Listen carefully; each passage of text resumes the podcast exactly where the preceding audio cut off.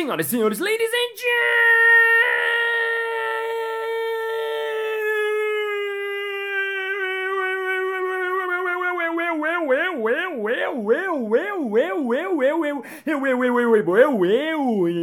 gentlemen, mesdames e messieurs, guarda-costas e guarda-costos. Está começando mais um Balascast Música.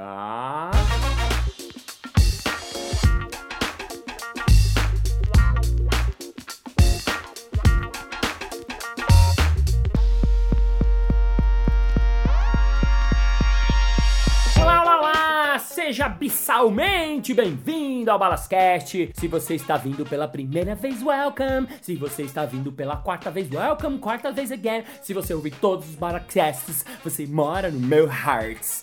E se você é de São Paulo, já deve saber, mas eu vou falar de novo, porque o meu solo está em cartaz lá no Teatro Eva Hertz. Está muito legal. É um solo que mistura texto, improviso, histórias da minha família. É um solo que eu demorei dois, dois anos e meio para fazer. Tô muito feliz e você que está ouvindo tem que ir lá assistir.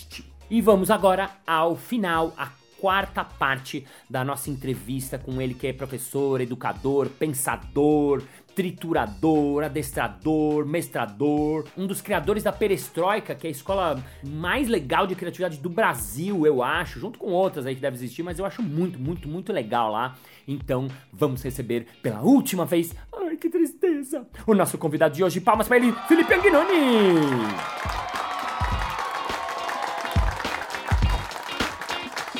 Entrevista com Felipe Anguinoni, parte final.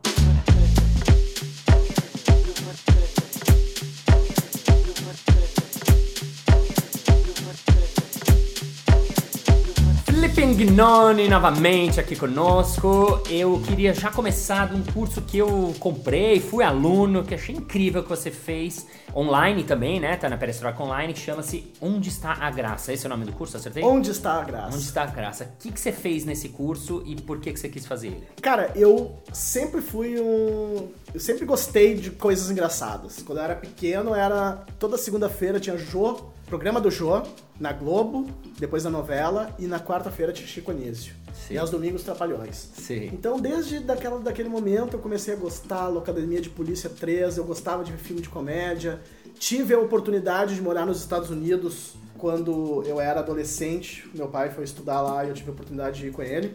E toda a minha família foi. E aí vi, conheci o formato de stand-up, né, assistindo na TV, achei super interessante. Então, via isso. E aí lá no começo da Perestroika, eh, 2000, quer ver, ó? 2001, eh, eu e um amigo viajamos pra Califórnia e a gente foi num show de stand-up. Falei, não, vamos lá, é um negócio legal. E aí quando a gente voltou, a gente, puta, dava pra fazer e tal. E ele, ah, deixa eu te conectar com um amigo da minha mulher que tá começando a fazer isso. Deixa eu te conectar com o Rafael, que era o Rafinha Bastos. Ah, olha, a Rafinha, gente- foi um dos precursores do stand-up, que legal. É, dessa, pelo menos desse, desse novo, né, dessa onda que pegou mesmo. sim, né? sim. E eh, a gente conversou, cara, eu tô pensando em fazer stand-up, ah, eu tô aqui em São Paulo também, não sei o que, daqui a pouco ele, meu, não consigo mais te responder porque comecei a fazer aqui. Aham. E tava rolando. Então, gostava, até em 2008, 2009, fiz um grupo de, de stand-up aqui no Rio Grande do Sul, junto com o Léo Prestes, que é um amigo meu, e o Nando Viana, que depois seguiu isso aí, virou um puta cara né, nacional disso. Legal. Então sempre foi um interesse meu. Lá quando começou a Perestroika em 2007, eu dava uma disciplina de referências criativas e falei, ah, vou montar uma aula sobre o humor. Né? Vou montar uma aula de stand-up. Aí comecei a trazer, estudei um pouco. Aí fiz um stand-up de 5 minutos para começar a aula. Primeira vez que me apresentei de stand-up, mas era só uma brincadeira. E aí eu fui, os alunos me deram feedback, eu fui estudando, fui vendo e tal. E aí eu tentei me dedicar a responder uma pergunta, que é o que, que faz as pessoas rirem? Boa, ótima. Puta, ótima, O ótima. que faz as pessoas rirem? Quais são as coisas, quais são os pequenos traços que fazem as pessoas rirem? É como se fossem os ingredientes, né? A gente, de repente, vai comer um, um risoto e vai falar, ah, tô sentindo o gosto do alho, da cebola, da calabresa, né? O vinho, ah, tá bem equilibrado. Então eu não queria entender os fenômenos psicológicos, o que, que acontece na cabeça da pessoa. Eu queria, não, o que, que tem de comum que a gente que faz as pessoas rirem? E comecei a ver um monte de coisa. Tem lá meu material de pesquisa, ver memes, filmes, vídeos, textos, adesivos, camisetas.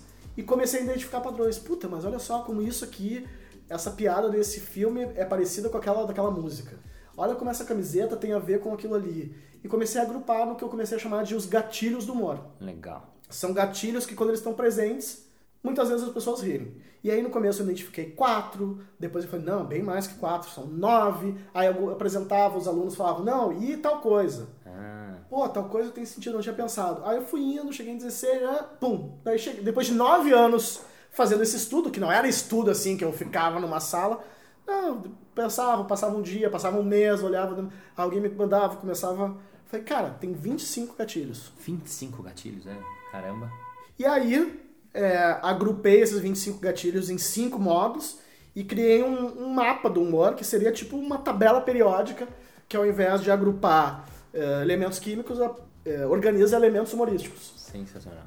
E aí montei esse conteúdo, comecei a fazer aulas em alguns cursos sobre isso, vi que tinha fundamento, falei, não, quero montar um curso só disso. Então é um curso onde eu apresento o que na época eram nove anos de estudo. E apresento esses 25 gatilhos aí, organizados em cinco grandes módulos. Muito legal. É muito gatilho, mas queria que você desse alguns exemplos ou que você acha que são os. Não precisa ser os mais importantes, mas assim, que dá, dá um exemplo pro cara que tá ouvindo, que é uma pergunta que me fazem muito. Ah, Balas, como é que faz pra ser engraçado? Como é que faz pra rir, né? O que que.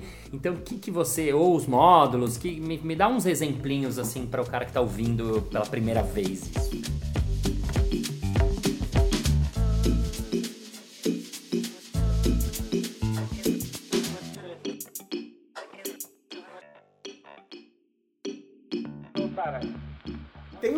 Parte que eu gosto muito, que é a parte que eu chamo de gêneros, ou estruturas narrativas. Então, é, esse é um dos módulos e ele se refere a quando a gente tem uma piada, quando a gente tem uma história, começo, meio e fim, né? É diferente do cara que estava descendo o ônibus e escorregou. Isso é uma forma de humor mais básico, sem narrativa. Quando ganha narrativa, quando é uma piada. Uma piada eu quero dizer que é um humor transformado em história. A metáfora que eu faço é assim, a mesma coisa quando a gente vai ver um filme. Ah, qual é o gênero do filme? Ah, é terror, é comédia, é drama, é suspense, é guerra Oeste, né? Então, ah, tem vários. Então, tem uma piada, tem um estilo que é o de literalidade. Então, o de literalidade é quando tem algum elemento literal na história, o- o- a questão de entendimento literal é, é importante. Que é, por exemplo, vou dar um exemplo básico. Ahn, qual é a piada do pinto? Não sei. Pio. Então, a graça tá aqui é qual é a piada do pinto. Aí a pessoa acha, ah, ele vai contar uma piada do pinto. Ah, qual é a piada do pinto? Pio, porque pio é uma, é uma piada. Né? Uma piada no ah, sentido do pinto aham. piar. É pra ver ou pra comer? Sei. Piada de literalidade. E tem formas que vão ser mais rebuscadas. Então, tinha um quadrinho da Mad, o lado irônico de Dave Berg, Sei. que tem uma mulher toda sensual, toda lânguida, e ela olha e ela aponta assim meio pra blusinha delas e fala assim pro cara: Quer ver onde que eu fiz a minha operação de apendicite? Aí o cara faz uma cara de tarado, claro, claro, quero. Aí no próximo quadrinho ela aponta pra janela e fala: Foi naquele hospital ali. Hum. Então, apesar da gente ver, eh, obviamente que a narração dessa, dessa piada não é tão engraçada quanto vê, Sim, sim, sim. mas a gente vê que a piada do Pinto é infantil, a piada do Pavê pra comer é uma coisa meio de tiozão, mas a piada do Dave Berg já é mais elaborada. Sim. Mas todas elas têm uma questão que é o literal, é o entendimento literal. Então, piadas de português tem muito disso, né? Que o português tá indo no Rio de Janeiro, aí chega o ladrão e fala, pare! Aí o português vira pra ele e fala, ímpare! Hum. Aí o, o assaltante, pô, meu, não tá vendo que eu tô te roubando? Ah, se estáis a roubar, não jogo mais. Ah, Né? Então, essa é uma é um, digamos, um caminho e a gente encontra piadas boas e ruins aí dentro. Aham. Mas a questão literal é um gênero. É como se fosse o faroeste, né? Muito legal. Eu lembro de um, eu não sei se é é classificado em gênero, mas eu achei muito legal porque eu vi que você que inventou até o, o termo. Você falou alguma coisa do tipo SBT, ah, Fator SBT. Fator SBT. O que, que é isso? Cara, o fator SBT é. Sabe quando a gente vê um negócio que é, é tão ruim que é bom? Sei, sei bem. Né? Gente trabalho tá- nisso bastante. Então, às vezes, a gente tá lá olhando, tem uma novela mexicana e a gente sabe que é tudo muito ruim, Aham. mas a gente fica, se, fica rindo daquela tosquice. Então é um fator meio, meio tosco, meio Sim. a vida real. Que o SBT eu acho que tem um pouco disso, né? A gente olha a produção do SBT, da época que eu era criança, a gente vê que era uma segunda qualidade em relação à Globo, entendeu? Uhum. A estética era mais brega, digamos assim. E o fator SBT tem muita linguagem das Sim, duas. Tu te lembra do programa Aqui Agora? Que era um, Tinha o Gil um- Gomes. um noticiário de, tipo de da Atena. policial, sei, policial. sei. E agora- aqui, humilhante, não sei o quê, e vinha e tal. E, então eu acho que é. Sabe quando é- tem muito meme que, que rola isso? O bom do Brasil é os brasileiros. Sim. Aí, aí tu recebe uma foto que é uma pimenta que tem lá no mercadinho do interior, não sei onde, escrito é, pimenta ardência no rabo. Sim, Sabe? sim, Ou sei lá, um lugar muito tosco, um- um- uma casinha quase de pau a pique no, no interior, né, sei lá, de, uma- de um lugar muito é, desprovido no- do- dessas regiões, tipo norte, nordeste. Tu vê que tu tá lá no interior, no interior, e aí tem lá uma placa do McDonald's que ou o cara achou no lixo, ou Sim. ele pegou de algum lugar e ele colocou lá e pôs McDonald's. Então é essa coisa meio vida real, sabe? Sei, eu passei numa agora, Engenheiros do Açaí, uma loja de açaí em Porto Alegre, ou sei lá. Muito legal. Então o cara pode comprar esse curso no, na Perestroika Online. Aliás, esse curso tá com preço tipo tá quase de graça. Custa 100 reais, Cara, 80 reais. tá muito barato, custa 87 reais. 87 reais. É um curso de bastante horas de vídeo, umas 10 a 12 horas de material. É um curso que está bem produzido. Acho que tá um valor super democrático, super honesto, assim. Dá para fazer, paga em vezes. E é só procurar lá no perestroicaonline.com.br ou entrar no site da Perestroika ou procurar onde está a graça. Se você está procurando a graça, procura no Google Você onde está a graça Eu acho que você é. vai achar. Eu acho muito legal porque é uma coisa que as pessoas querem muito. Você fez uma coisa que acho que ninguém fez, eu nunca vi, tanto que eu fui me inscrever de aluno mesmo, que é ir atrás da teoria, né, do que, que tem por trás, do que, que ele, ele dá um exemplo, ele põe, você põe vídeo, você põe piada, você põe memes e analisa estruturalmente. Então acho que você que está ouvindo que se interessa, e não é que você que quer ser comediante, é, acho que isso também é muito legal e bem é legal deixar claro, é para qualquer pessoa que queira entender sobre humor, entendeu? Então não precisa, que, não precisa querer ser comediante nem nada, não é um curso para comediantes, muito pelo contrário, é para qualquer pessoa, procede? Para qualquer pessoa, ele não é um curso que você, se você quer ser comediante, não é um curso que vai te deixar engraçado, né? Sim, também você fala isso no começo, que é legal. Não, não é um curso de prática, ele é um curso de, de quem gosta de humor, quem gosta Sim. de rir. Então já teve vários advogados, professores, médicos, gente que gosta do gênero, gente que quer saber mais. É uma coisa que ajuda, né? De uma certa maneira também estraga, porque depois disso você começa a ver um, uma sketch, começa a ver uma peça e já começa a falar, ah, aquele usou tal gatilho, aquele, ah, aqui eu acho que ele vai usar tal. E às vezes acerta. Então a gente é como se a gente enxergasse um apartamento e conseguisse enxergar a planta baixa dele, né? Sim. Mas, pô, é realmente aberto pra qualquer um que se interesse. Agora, se não gosta de humor, aí vai tomar no cu. né? Mas vai tomar no cu, né? Ainda não estaria ouvindo isso aqui. Pra gente encerrar, queria que você me falasse qual é o seu sonho, Felipe Anguinoni. Você pode realizar seu sonho, você só tem um. É um gênio, fala. Você tem um sonho, claro, pode englobar um monte de coisa. Você pode se imaginar, assim como se, ah, eu me imagino, tal, tal, tal, fazendo tal coisa, e tendo feito isso, e tá fazendo isso. O que, que vem de primeira também, não é pra, pra Certo. ser.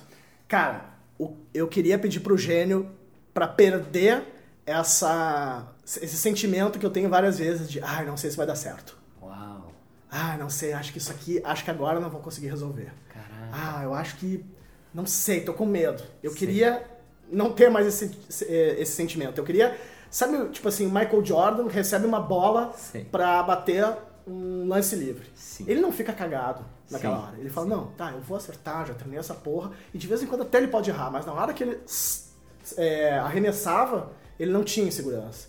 Eu queria atingir esse ponto da confiança. Né? Aquele ponto da confiança que não é a confiança prepotente, mas que é a confiança, cara, vai dar certo, eu sei que vai. Eu queria pedir pra não ter mais essa, essa sensação. Uau, gostei dessa. As pessoas querem dinheiro, as pessoas querem imóveis, as pessoas querem imó- coisas em Nova York, Paris, mas não. Ele só quer ser destemido, até porque destemido você consegue Consegue tudo, né? nessa, exatamente. Felipe Anguinoni, senhoras e senhores, palmas! Uhul!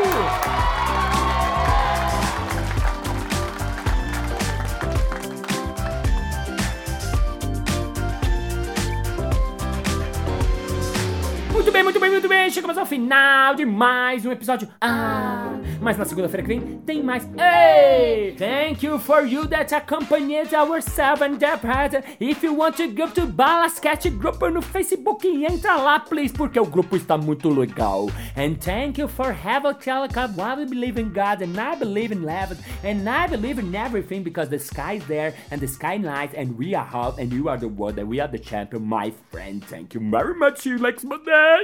Bye, bye. É isso aí, obrigado Felipe. Assim a gente termina essa entrevista meio nossa, dava pra ficar ouvindo você falar há meses. Até tipo, minha participação não era tão importante, podia ser o Felipe Cash. Acho que eu vou mudar o nome do meu podcast. Momento tosse. ok. Criador, fundador da Perestroika, que é uma das escolas de improviso. Não de improviso. Felipe Cast. Angnonifcast. Angnonifcast. Cara, seu nome dá pra ser prato de, de macarrão, né? De restaurante. Eu queria um anguinone com molho à bolonhesa.